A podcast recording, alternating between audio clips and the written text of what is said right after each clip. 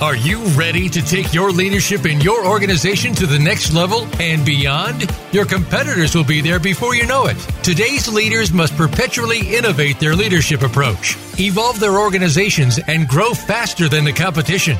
Welcome to Innovating Leadership, co creating our future with Maureen Metcalf. In the next hour, you'll meet innovative leaders who have become successful at the helm of some of the most respected organizations in the world, and you can become the next big success story. Now, here is your host, Maureen Metcalf.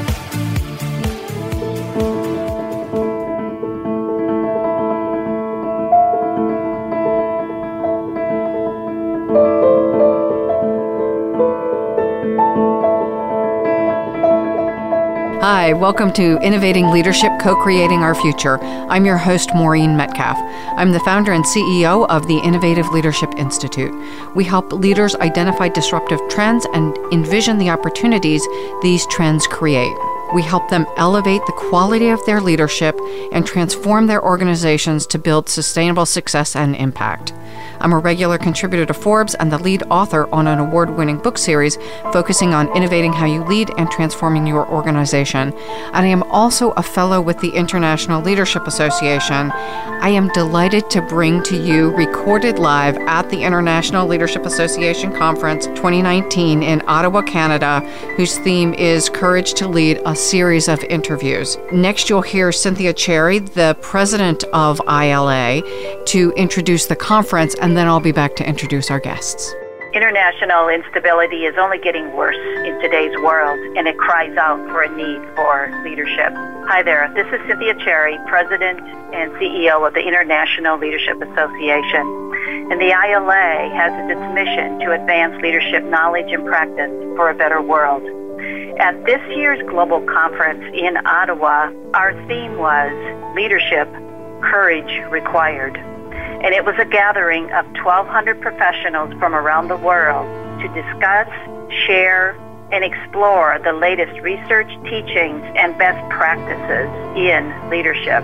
In this series, ILA fellow Maureen Metcalf is the host of the 2019 series, and you will hear from corporate leaders, political leaders, and the leading scholars and teachers grappling with the complex issues of today. I hope you will join me in exploring these complex issues in the 2019 series.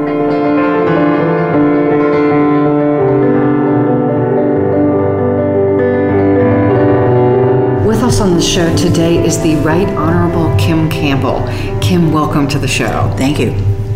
So, Kim Campbell was the 19th and first female Prime Minister of Canada. She held cabinet portfolios that included the Minister of State for Indian Affairs, Minister of Justice and Attorney General, Minister of National Defense and Veterans Affairs. She served as Canadian Consul General in Los Angeles, taught at the Harvard Kennedy School, and chaired the Council of Women World Leaders.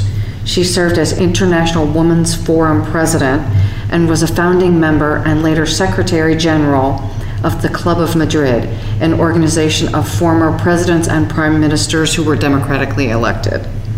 As founding principal, she designed and launched a groundbreaking leadership program at the University of Alberta, the Peter Lougheed Leadership College. So I am just delighted to speak to you.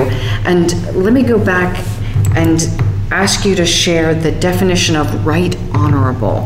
Ah, the Right Honourable is a title that uh, adheres to three positions in Canada the Prime Minister, the Governor General, who is the Queen's representative, and the Chief Justice of the Supreme Court of Canada. If you went to Great Britain, you would find it in the uh, top uh, 20 members of cabinet, people who are all privy councillors. So it's a more common title there. And it just means the very honourable. It goes back to the old use of the word right to mean very. You know, that's right nice of you, that's right kind of you. Uh, and in some ecclesiastical positions, you have right reverence. So it just means the very honorable. When you translate it into French, I am la très honorable, Kim Campbell. But in Canada, as I say, it is it is only a title of three positions. And one day I was in the Canadian Senate giving a presentation uh, to mark the 150th anniversary of Canada, and the Chief Justice at the time was a woman, Beverley McLachlin, and a former Governor General, Michaëlle Jean, was there, uh, and I'm the only woman who was Prime Minister. So we were three right honorables representing the three different positions that hold that title. So we got a picture. it's historic. So, Kim, I am uh, really looking forward to our conversation. And for listeners, we're going to talk about a range of topics from the 40 years of leadership experience you have running a country and launching a leadership program. So, so extending your pragmatic leadership experience into the academic space, and also at a time when we are so divided in, in various sectors of our society. I'm really interested in the stories that you've shared with me about how you've built alliances that have held in difficult times. So let's jump in. Uh, in your almost 40 years of leadership experience. It's actually, I have to tell you that although I don't like to admit to being as old as I am, I was elected, I was the first girl to be elected student council president of my high school in the spring of 1963. So it's even more than 40 years. Wow. So that's 55 years. Yeah. Not that I'm that good at math. so, in your 55 years of leadership experience, what are you seeing the changes? Well, when I was a little girl, um, girls were able to do things if you were not seen to be carrying all the others along with you. Uh, people have always been willing to make exceptions. Mm. So if we don't think the girls are as smart as boys, well, maybe one or two are, or people of color, or people from a different place. Mm-hmm. Uh, so when I was young, actually, my mother raised my sister uh, and uh, made her believe that and to understand that girls could do anything, but that it wasn't a universally accepted proposition. And we had a wonderful woman named Charlotte Whitton, who was the first woman to be mayor of Ottawa, who used to say that a woman had to be twice as good as a man in order to be thought half as good, but fortunately that was easy. but when I was young, there was kind of a general assumption that generally speaking, women were not as, as good at, at, as men in areas of leadership or as mathematicians or scientists or mm-hmm. any of mm-hmm. these things, so that a few women excelled, but not many. We now know that that's not true. Mm-hmm. That uh, much research shows, and, and historical research, which is rediscovering women, you know, brilliant women, mathematical geniuses and scientists. Mm-hmm. And, you know, you see the, the film uh, Hidden Figures about these yeah, three African American yeah. women who were fundamental to the development of, of the space program in, in NASA. Mm-hmm. So these people are being rediscovered and changing people's perceptions of what women can do. And I would say over the last 40 years, that's been, uh, or 55 years, whatever, mm-hmm. that's been uh, a very important change that we're rediscovering the women mm-hmm. who've been mm-hmm. left out. I think uh, Virginia Woolf once said that anonymous is likely a woman. Uh, those are people who don't get credit. But it's astonishing how many, for example, brilliant women scientists had to work as assistants in their husbands' labs, mm-hmm. were not able to give their own papers at, at meetings. So we lose this. The other thing I think that we know, uh, aside from rediscovering the histories of real women who've been hugely important in many fields, is the research, particularly in the 90s, in social and cognitive psychology about how we think. And that helps us to understand that the way we think we think isn't really how we think, and that our mm-hmm. processing information is full of cognitive biases and implicit attitudes. And that also helps us to explain why women sometimes don't support women, because if we live in a society where women are not leaders and where they're only leaders if they're kind of exceptions, uh, women themselves may internalize this view that women mm-hmm. really aren't as good as men. They may exempt themselves. I certainly did. I mean, I, mm-hmm. you know, I would sort of think that I was as good as men, but you know, what about all the others? My sister so sure. may not be. yeah, and so, but I think now that we understand the extent to which our thinking is is colored and shaped mm-hmm. by cognitive biases. Um, I think that gives us an opportunity to try and break through it, to become aware of it. So, what else has changed over the last 40 years? Well, I think in light of what we understand, more women have simply come forward. I'll give you an example. When, when I was uh, in Parliament, I remember and it was before I think I, I, ran for the leadership of my party, but I read, read a, an article about what kind of a woman could possibly be president of the United States. And she would have to be brunette, Why does that matter? Well, I guess the blondes were, you know, blondes weren't serious. You know, blonde. Mm, and you're blonde, so that yeah, and so was Hillary you're Clinton, and so are, you know, and Margaret Thatcher wasn't particularly dark. I mean, it's kind of ridiculous. But I actually amuse young women when I say, when I was prime minister, I never wore trousers except maybe to go to an athletic event. I Mm-hmm. always wore suits or dresses, or skirts with pantyhose, etc.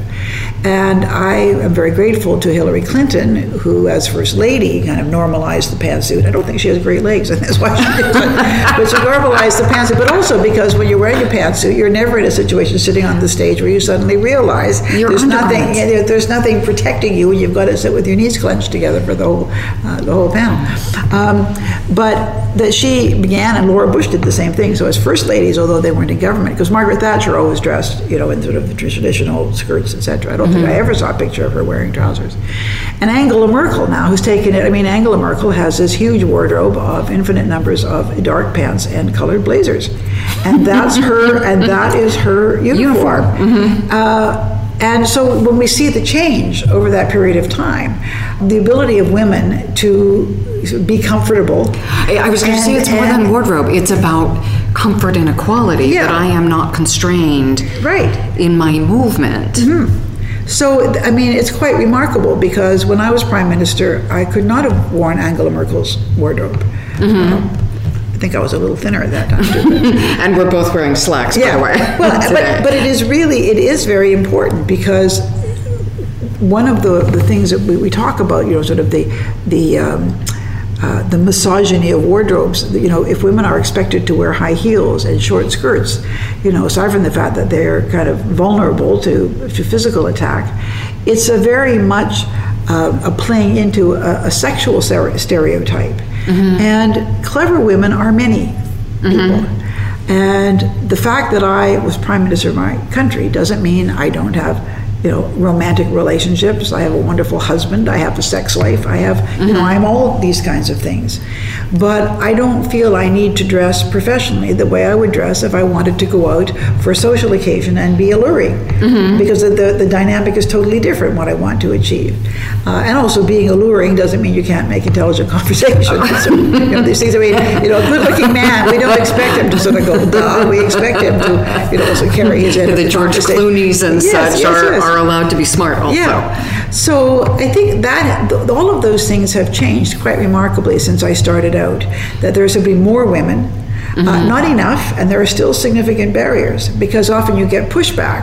Uh, You know, when when men are the default category. I- I'll give you an example. Uh, Prime Minister Trudeau, when he was Justin Trudeau, when he was first elected, uh, appointed a cabinet that was 50% women. Uh, he was the fifth leader, I think, in the world to do this. Uh, Zapatero in Spain had done it, and others had done it. And early in his term, he was visiting another country, and the leader of that country said to him, Why did you appoint a cabinet that was 50% women? Why didn't you just appoint on merit? And he said, If I'd appointed on merit, I'd have had more women. That's interesting. And you know, you stop and think about it because we assume that somehow, if you're appointing women, you're making a sacrifice. Mm-hmm. You're, you know, you're mm-hmm. bringing in people who maybe don't deserve to be there, and it's this notion that men are the default category, that they're the ones who are really equipped to lead, that they are always competent, and you know, some of them are extraordinary doofuses. And you know, and, and women can be too. And of course, we will never be truly liberated until we can be a doofus without having it reflect on the rest of ourselves. but I think those those are very important changes. I think in my time as an as an adult uh, operating in the in the public field. You know, I love the idea that Trudeau would make the comment Yeah. if it were truly on merit, there would be more women. I helped. Uh, And incidentally, I know a lot of men who think that way about a lot of things. My, you know, my husband has a company. He says the, the, the women in his management are fabulous. I once I chaired a, a foundation in Kiev and met with uh, people from the Canadian Ukrainian Chamber of Commerce, Canadians who had gone to do business there, and it was not so simple. And I met a man who said, "I only do business with companies run by women." oh, that's curious. because they're honest, they deliver, they're very effective. It's just the men are hopeless, but so. I don't want to sound like we're anti-male. No, but I think I think that there are a lot of people who recognize from their real experience, as opposed to any kind of you know sitting back or just theorizing, that women really do uh, produce that women are smart, that they are often, uh, you know, less concerned about looking good than with being good and doing a good job.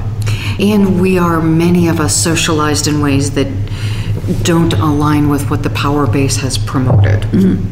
So we look and sound different uh, from others who have done these jobs, but that is not a diminution uh, of the quality. In fact, if anything, it sometimes is, is an augmentation of what is brought to the to the job because of our, the breadth of our experience and the way we see things and our ability to understand certain dynamics.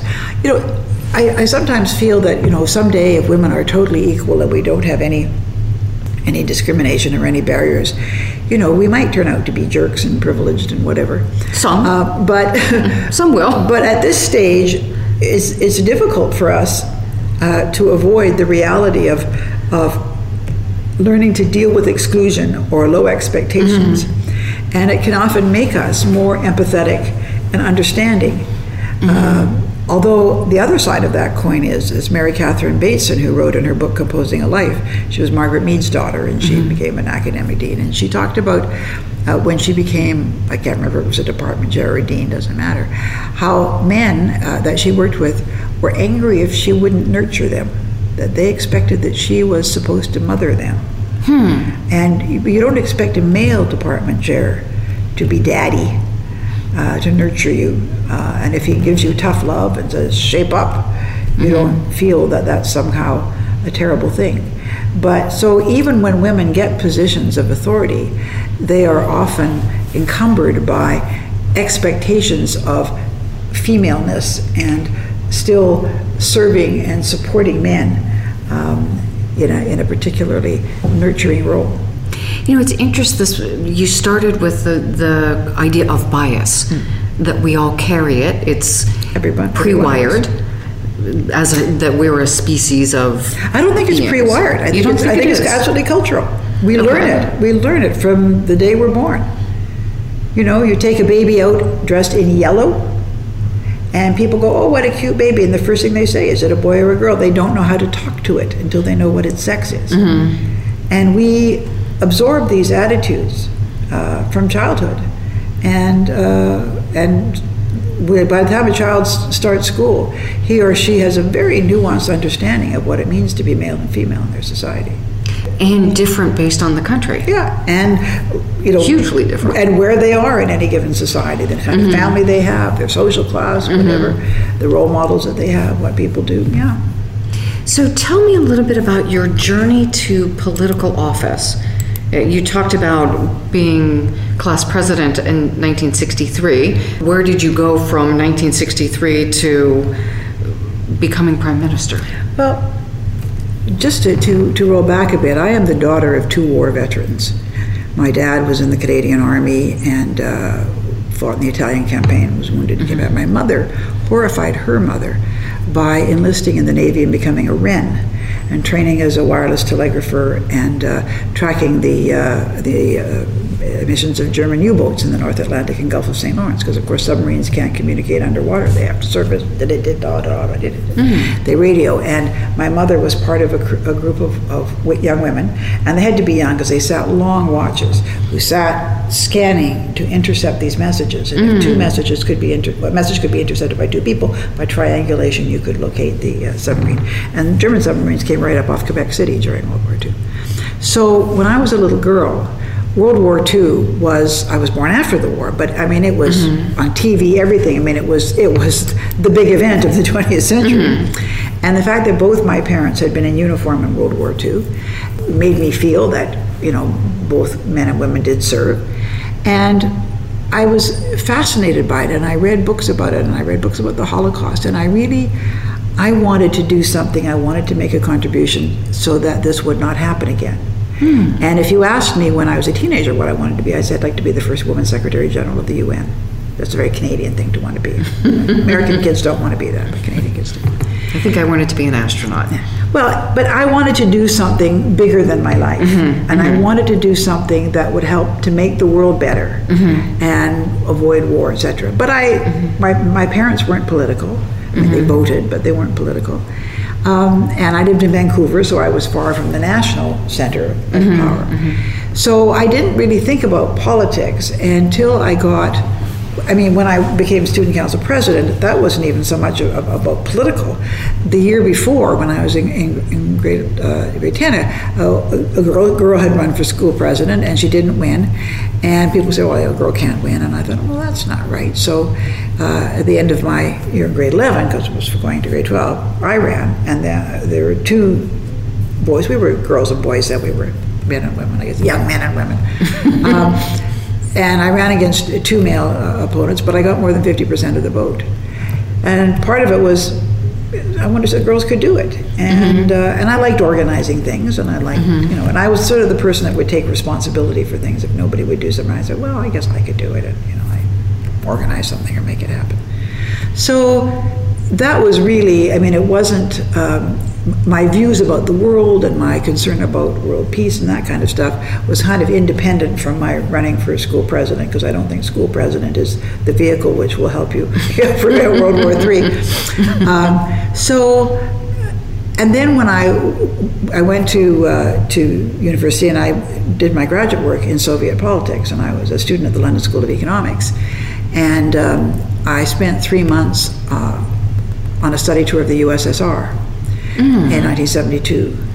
And that was incredibly interesting. And it, it, was very interesting to go there because, um, uh, and I studied Soviet politics because actually I was interested in the whole question of social engineering. Mm-hmm. And what I looked at when I researched was about what happened in the USSR after de-Stalinization. What happens when you discredit, you know, Khrushchev's secret speech, you know, de- discrediting Stalin in 1956 and then again in 1960, uh, 61. Um, you know, what, what changes did they make, given that mm-hmm. they were undermining mm-hmm. one of the uh, pillars of their so-called legitimacy.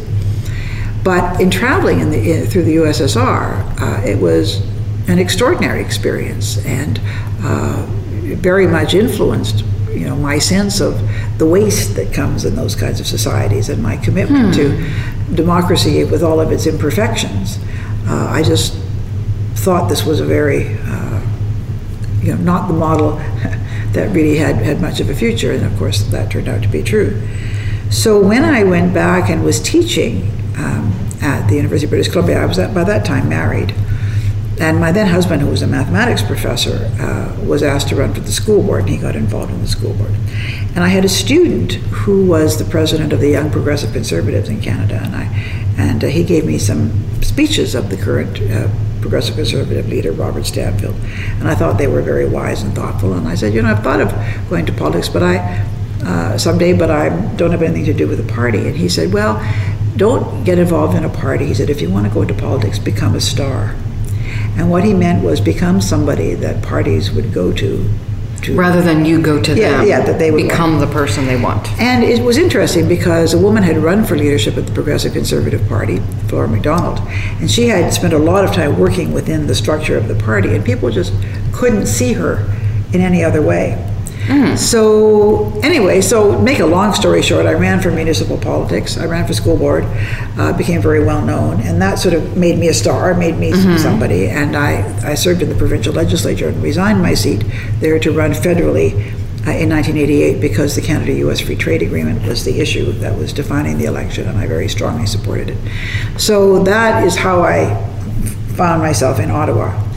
And it was interesting because I went into cabinet right away. Now, partly that was because there were, you know, two ministers from my province who were not returned. One didn't run again, and ah, the other one, the other one okay. was defeated. So there were was in a sense a vacancy. Mm-hmm, mm-hmm. Uh, but that started, you know, what was a meteoric is the wrong the wrong word, but was a very uh, successful career as a minister. So I first served as the junior minister, of the Minister of State mm-hmm. for Indian Affairs.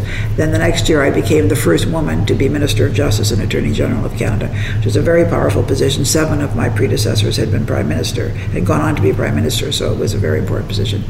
Uh, I'm still the only Canadian woman to have served as Minister of National Defense. Uh, Veterans Affairs was a separate portfolio when I held both of those portfolios at the time. So, you know, when I was when I was Minister of Justice, uh, I was responsible for the criminal law for the whole country. Mm-hmm. In the United States, it's a state jurisdiction. In Canada, it's federal. And I dealt with very difficult issues: abortion, gun control, gay rights, uh, mm-hmm. among among many others. I rewrote the sexual assault laws, and. Uh, in doing so, had to work on difficult issues with a caucus that didn't all think alike. Mm-hmm. And because I managed to succeed in doing these things in ways that, that didn't alienate people, that I was very inclusive, and even with people who didn't support my legislation, I never I never made enemies or, or mm-hmm, I thought people mm-hmm. were entitled to represent their constituents. So that's how uh, you know I, I, found myself in a position in 1993 when uh, the prime minister said he was going to step down. Now, this was quite far along in our mandate, and normally. Uh, someone would step down earlier than that to give a successor mm-hmm. time, but it was right in the last year of our mandate.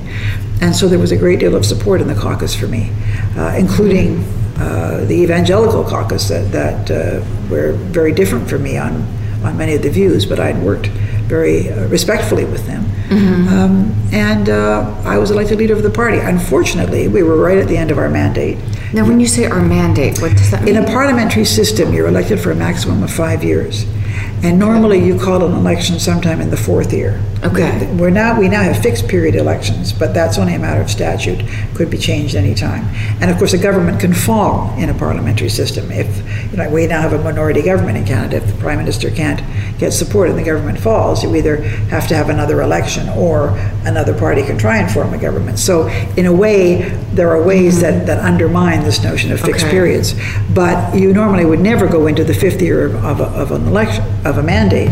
And we were halfway through our, the fifth year when the prime minister announced that he would be stepping down and that in the following June, there would be a convention. So when I became leader of the party, I had four months before I, I had to call an election.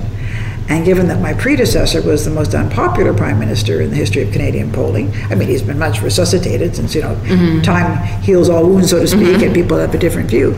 Uh, so even though in the summer of 1993, although Gallup said that I had the highest approval rating for a prime minister in 30 years, I didn't have time to turn our fortunes around. There had been a fragmentation of parties, a new party formed in Quebec that had taken some of our Quebec vote, uh, sort of uh, the Reform Party in Western Canada, which was uh, sort of a West, we had started out as Western separatists, but were very much more right wing than we were. They took some of our votes. So it was a five party race. There was no time for me to govern long enough to try to make a mm-hmm. new coalition, and we lost the election. So, on that note, we're going to go to break. I invite our listeners to think about when was a time that you have moved toward a goal and not yet reached it. So, how often do we move towards something and that that we falter? Do we give up or do we do we try again? So we will be right back. This is Maureen Metcalf and the Right Honorable Kim Campbell.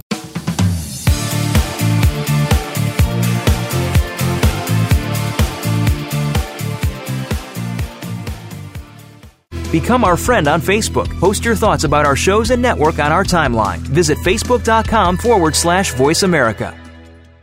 The Innovative Leadership Institute is your trusted partner to create perpetual innovation and evolution in your leadership and organization. Are you ready to innovate and evolve? Since its inception, the Innovative Leadership Institute has been dedicated to helping leaders evolve their leadership mindset and skills and create organizations that can continually innovate to achieve results in a highly competitive and rapidly changing environment. We help leaders, management teams, and organizations identify and create the capacity to update how they lead, identify, and implement transformative solutions necessary to meet their mission and create strategic advantage. The Innovative Leadership Institute offers proven results backed by leading edge research and a global network of accomplished consultants and thought leaders. Visit innovativeleadershipinstitute.com. Maureen and her associates are ready to discuss your needs and tailor a solution to meet your goals. Move forward with the Innovative Leadership Institute. Visit innovativeleadershipinstitute.com today. Have you friended us on Facebook yet? Why not? Just go to facebook.com forward slash voice America or search for the keywords voice America. Once you are part of our Facebook network, you'll receive daily messages about what's happening with our shows, this week's featured guests, and new happenings at the Voice America Talk Radio Network. And you can add your voice to the always active discussions on our timeline. Just go to facebook.com forward slash voice America or search for Voice America.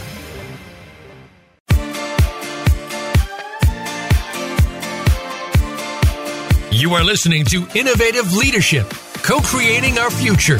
To reach Maureen Metcalf or her guest today, please call 1 866 472 5790. That's 1 866 472 5790. Or send an email to info at innovativeleadershipinstitute.com. Now, back to this week's program.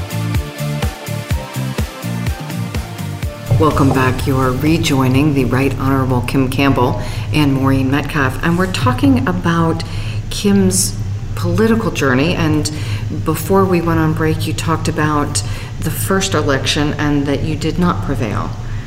Well, that was that was my only chance because uh, my party was quite decimated in that election.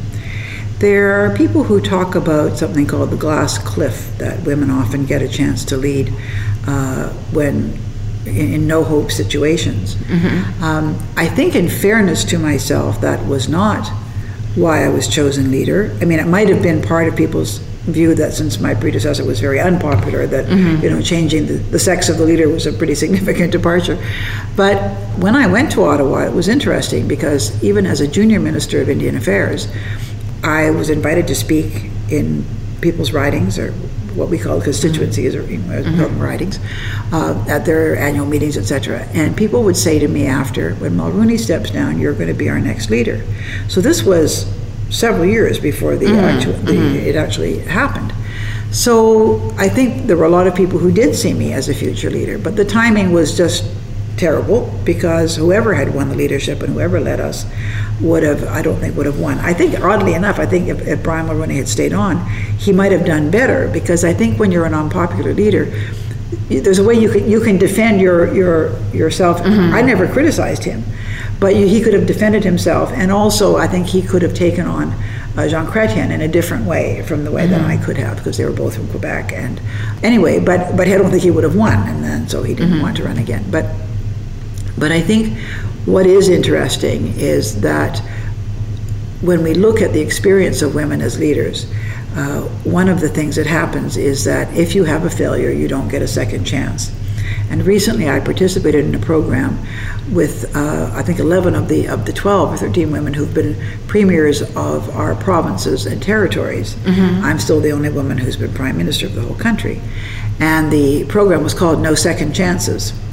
Uh, and it talked about the fact that that many of these women were quite wonderful. They're quite different, and they came from different mm-hmm. parties, etc. But for many of them, the experience of leading their provincial governments was not very happy because they found, uh, you know, I think if, if your if your party is doing well, then men want the role, want the position. Mm-hmm. If it's not mm-hmm. doing well, then they are prepared to fob it off on you and then blame you if you don't pull a rabbit out of the hat. Mm-hmm. So I think but I think in, in many fields, not just in politics, um, women do not get second chances. You know, do we, we not we, get or do we not take? Well, you can't always just take them. And then that's why I'm asking. Yeah, I mean, for example, if you lose an election and uh, and your party is decimated, uh, I mean, there really wasn't a role for me, mm-hmm. and I couldn't stay on as leader. Mm-hmm. Um, so sometimes there isn't an opportunity. Okay. Now, I certainly did have a next act. What I did was, you know, I figured out, you know, who was I and mm-hmm. what were the issues that brought me into politics and what did I care about. And I set mm-hmm. about constructing a life, a post political life. And uh, Peter Loewen, who's the head of the School of Public Policy at the University of Toronto, said to me one day, you know, you've had the most uh, significant uh, post political life of any of our former prime ministers.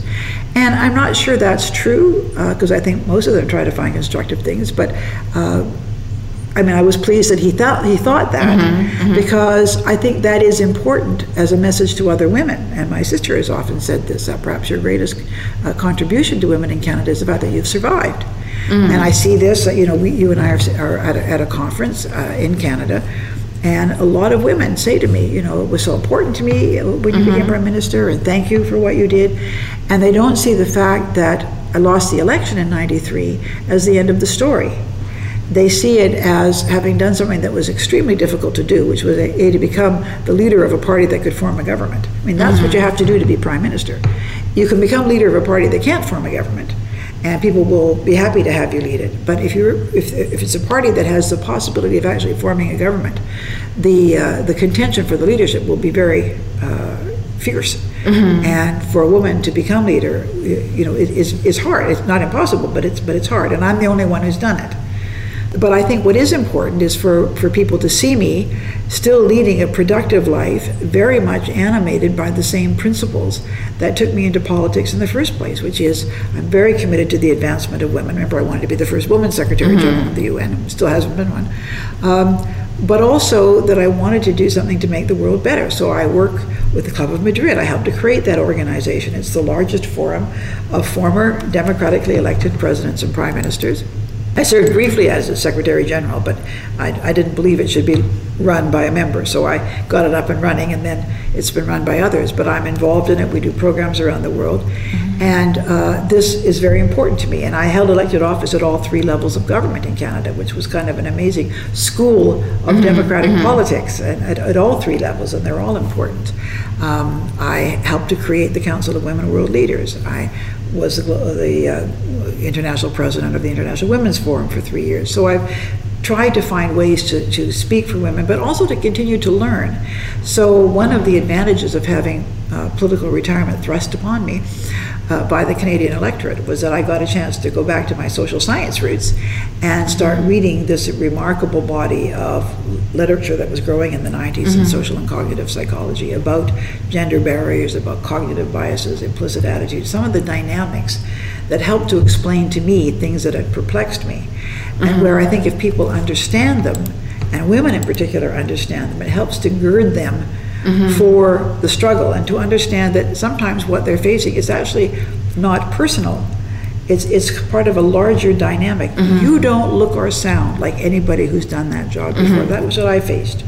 So for me, the, for the Ottawa Press Gallery that covered national politics all the time, my uh, emergence as prime minister was perhaps most stressful for them and I had a reporter say to me, so with curling his lip and saying, I've known every prime minister since Lester Pearson. And the implication was, and you're no Lester Pearson. No, I wasn't. I was Kim Campbell. And I didn't look or sound like any of my mm-hmm. predecessors. I had a different physiognomy and a different way of speaking. And for people who are deeply imbued in the you know the, the preceding status quo, mm-hmm. you're a shock.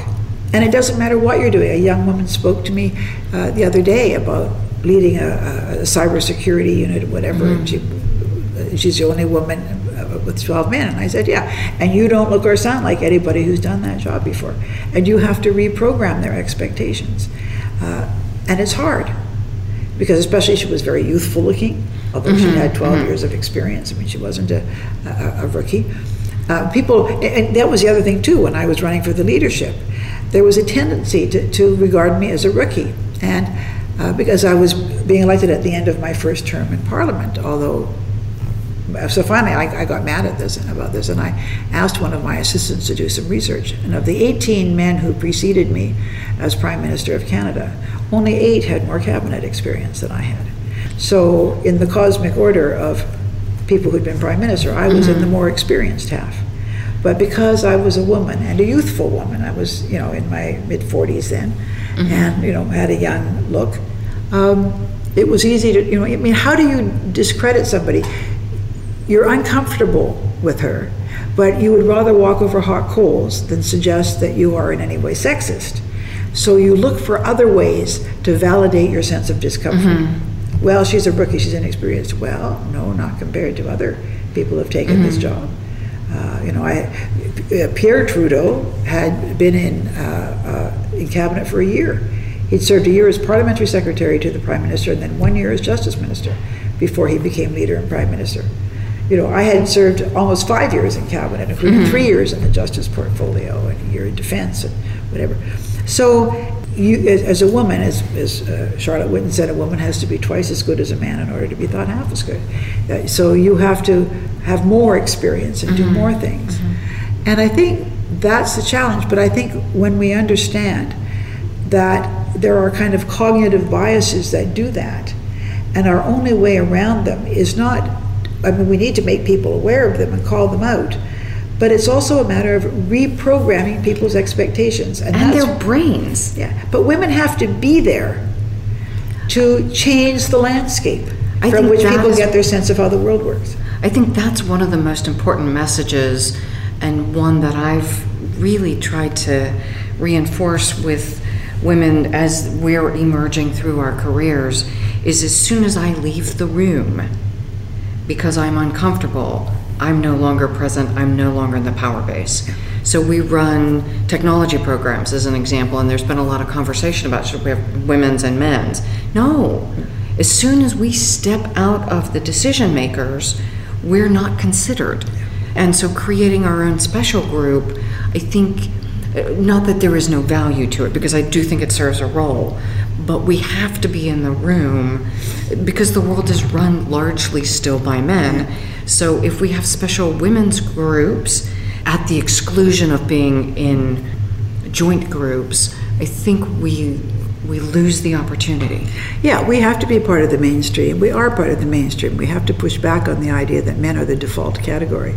One of the things that also happens if you are a woman or some other non prototypical person, maybe a racial minority or whatever, and you, you might think, well, in the organization, I'll reach out to people like me and create some bonds of friendship mm-hmm. and understanding.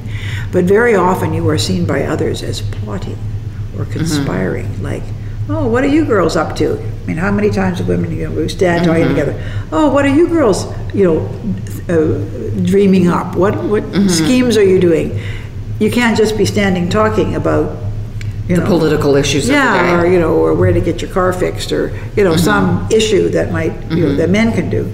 I remember years ago when I was uh, teaching at the university, uh, walking past two young men in the department, two uh, I think they were associate professors, who were standing in the hallway talking about their kids. They were both reasonably new fathers, and I thought, isn't that interesting? Women could never get away with that. When you see the men talking mm-hmm. about their kids, everybody says, "Oh, isn't that dear?" You know, they're such mm-hmm. devoted fathers. How great is that? But for a woman, you know, so you have all these other mm-hmm. expectations and things that people project onto you. If you're talking about your family, then you're not sufficiently focused on the job at hand or dedicated to your work, which is rubbish. Well, so it raises the importance of allies. Mm-hmm. That, that groups of whichever category we happen to be in are, are often less powerful than a diverse Yeah. collaborative group.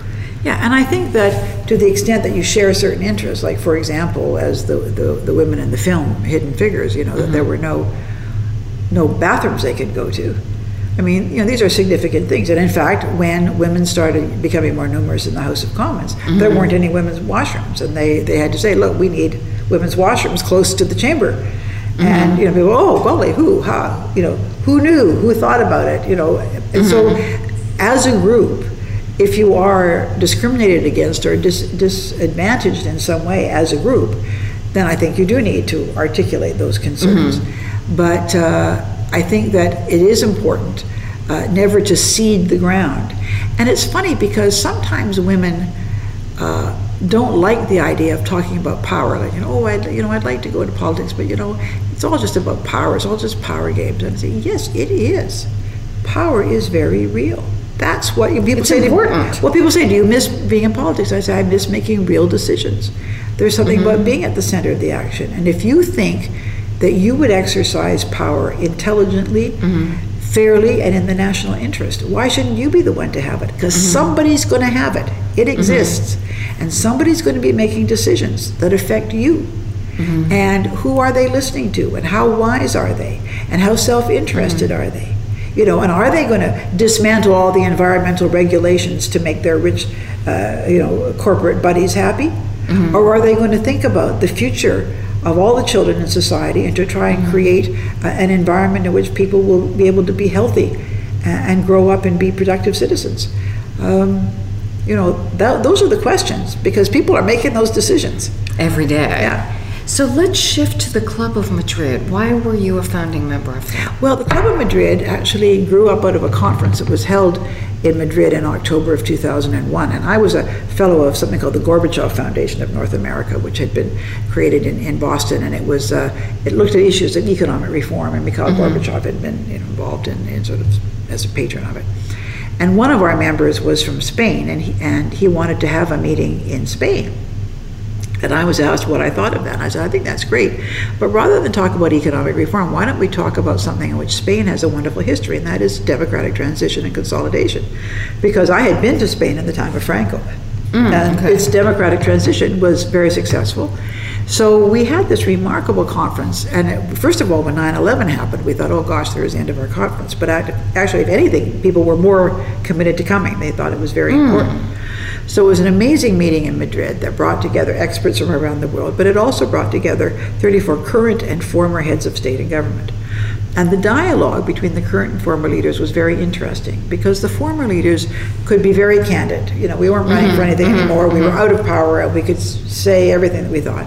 And for current leaders, being able to talk to people who'd been there, done that, and understood what they were dealing with in their countries was very valuable. So we thought maybe there would be a value in creating an organization mm-hmm. of former, credible former presidents and prime ministers who could make themselves available to advise.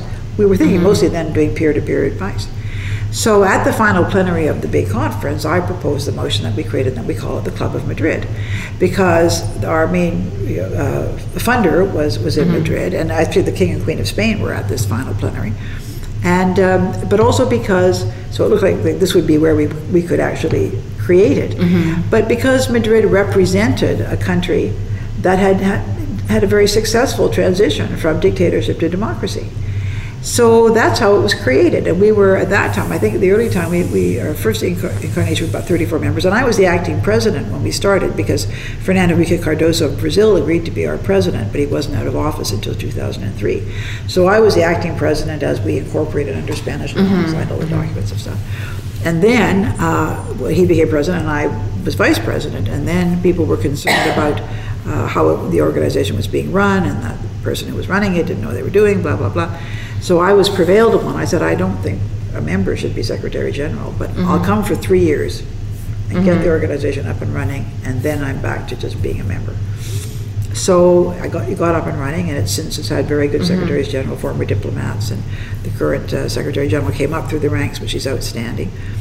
And um, we are now over 100 members. I think we're sort of mm-hmm. we may over 110 members now. I think so. We're the largest forum of its kind, and we have people from as many parts of the world as you can. I mean, there are some places where there aren't democracies, so they don't produce former democratic leaders. But um, and our members are quite remarkable. A few of them now, our original members, are, are getting older, are not so active. Mm-hmm. So they vary in their activity. But they love to be useful. So what we found is, for example, we have an incredible convening power. We just had a, a, a policy dialogue, uh, or one of our annual meetings uh, on uh, the, the uh, digital transformation and artificial intelligence. Mm, and that's a topic most, I speak on often. And democracy, and because uh, our, our focus is democracy. And we had outstanding speakers and mm-hmm. really, really amazing discussions, etc. And so experts like to come and work with us because they know, first of all, that the quality will be very high mm-hmm. and that they will have this interaction also with the former leaders who have very interesting perceptions apropos mm-hmm. actually making policy and, and mm-hmm. using these in governance. And that we are able to disseminate the results of what we do. Mm-hmm. So our convening power has been great. We do missions around the world uh, with countries and helping them uh, develop their democracies. A lot of stuff on the advancement of women. We did a project on women and peace and security in the Horn of Africa, where we worked with a network of women in the Horn of Africa. And uh, Mary Robinson and I kicked it off, but many of our male members got involved with these mm-hmm. women. And what you find is, first of all, we trained them, we gave them lots of capacity building mm-hmm. workshops and things mm-hmm. like that. But if you are going to meet with the foreign minister of your country to try and argue that women need to be in the post conflict negotiations, if the former prime minister of Norway is sitting next to you or the former president of Colombia is sitting next to you, it's a kind of a safe space. You know, mm-hmm. nobody's going to give you a hard time. And we also find that sometimes you have value just by showing up because people feel that if you given who you are, think what they're doing is important, then it really gives them encouragement. So sometimes we go for the specific knowledge we can share. Mm-hmm. Sometimes it's the symbolic importance of our being there and being supportive. Sometimes it's our convening power to bring together people who will come when they see this list of people who are uh, on the, the letterhead inviting them to come and they see how, how serious we are.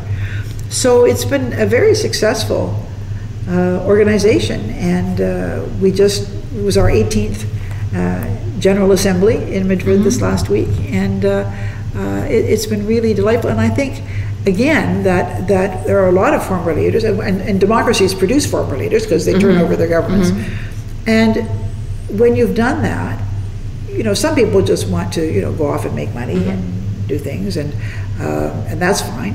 Mm-hmm. But for many leaders, the idea of continuing to be useful mm-hmm. and to share what they know is incredibly rewarding. So, as we come into the last five minutes of the interview, and as you're talking about leaders who want to continue to contribute, you seem like you epitomize exactly that. What's next for you? Well, um, I'm actually, I, I, spent four years creating the Peter Lougheed Leadership College at the mm-hmm. University of Alberta, which was very exciting. It's a program for third and fourth year students, what Americans would call juniors and seniors, and it was interdisciplinary. And uh, this is not the time to explain all the details, but it was very rewarding to do that. And I had taught years before at the Center for Public Leadership at the Kennedy School when it mm-hmm. first opened, and that was my first exposure to people who did leadership as an academic pursuit, mm-hmm. and very interesting. So I still do a lot of thinking about leadership, but I'm trying to pull back because my very long suffering husband, I'm married to a wonderful artist named Hershey Felder, who is a concert pianist, playwright, and actor, and does wonderful plays about composers, and he's very successful. But when he's performing, he's doing eight shows a week, and if I'm not there, he, he can't just sort of hop on a plane and come and see me. So mm-hmm. um, he was long suffering during those four years when we were not together as much as we would have liked. Now we're spending much more time together, and I'm very happy. Um, and I sit on a corporate board of a biotech company. But what I'm actually doing is revving myself up to write a book.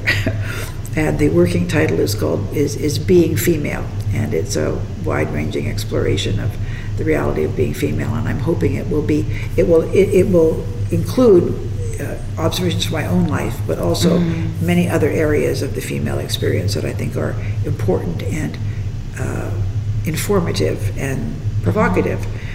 And I hope it will be a book that women uh, will find helpful, uh, mm-hmm. energizing, surprising perhaps, but that is something that men could also read too to understand what it means to be female.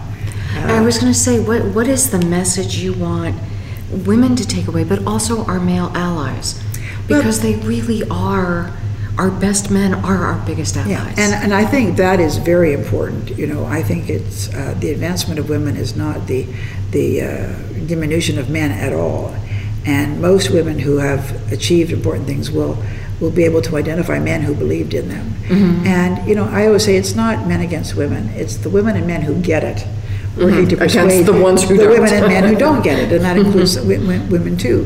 Mm-hmm. So men men are very much our allies, and, and we have a lot to learn from them. You know, when men are comfortable and effective in using power, we have to see how they do it, and they are often very mm-hmm. good at connecting people and not being afraid to pick up the phone and you know helping people and whatever. I mean, they mm-hmm. they use that in a way that seems natural to them, and women are often diffident about that. So there's a lot that we can learn from men.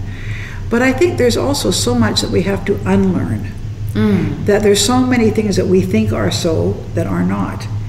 And the New York Times, uh, years ago, started a new feature in its obituary column called Overlooked No More, where they said that since they'd started doing obituaries in 1850, everything, most of the articles were about white men, and they realized that there were so many lives that should have been written about and celebrated that weren't. So every week they have several articles in the Overlook No More thing where they talk about amazing women who've done amazing things, mm-hmm. people of color, people who just were not written about.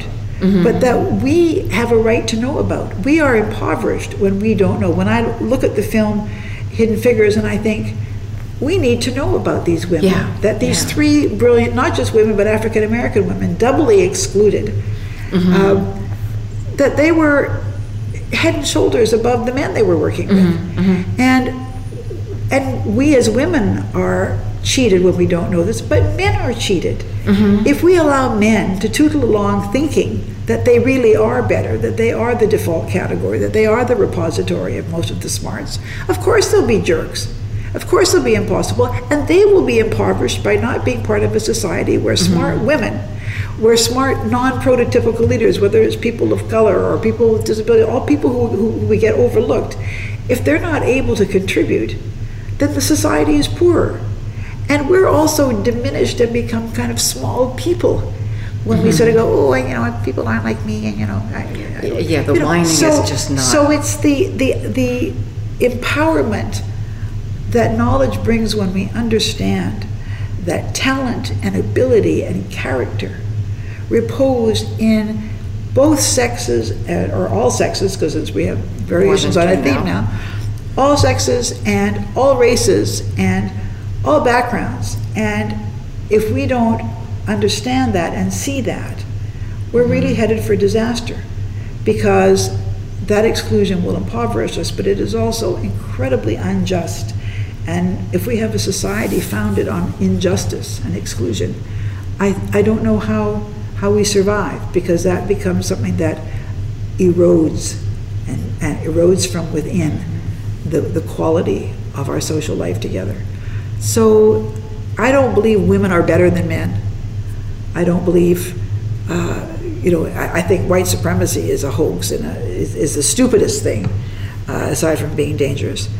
Um, but I think that all of us bring something very important to the human condition. And my goal in life is to empower everyone, but particularly women, to make their contribution the Right Honorable Kim Campbell. Thank you. I love the message valuing everyone, creating justice across our communities, and working together as you have modeled so brilliantly to make the world a place that we all want to live in and that we all have a place to thrive, irrespective of how we look or who we are or the talents that we are gifted with at birth. Thank you. My pleasure.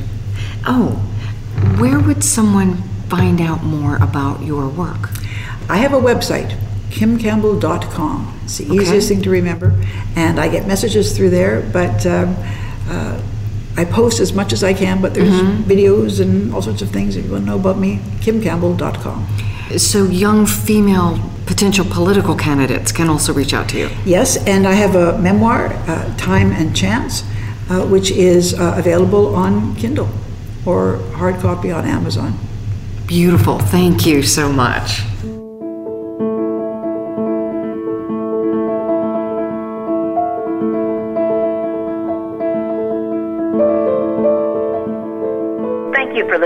Today, and I hope you enjoyed the conversation that Maureen had with one of our ILA thought leaders and we look forward to having you join us throughout this 15 podcast series on leadership during these turbulent times. Thank you for joining us at the International Leadership Association Conference Interview Series, recorded live in Ottawa, Canada. We love to hear your feedback. And part of the feedback that really inspires us is letting us know how these interviews have impacted you personally and your organization. Please reach out to me at info at innovateleader.com or on LinkedIn. Connect with me as Maureen Metcalf.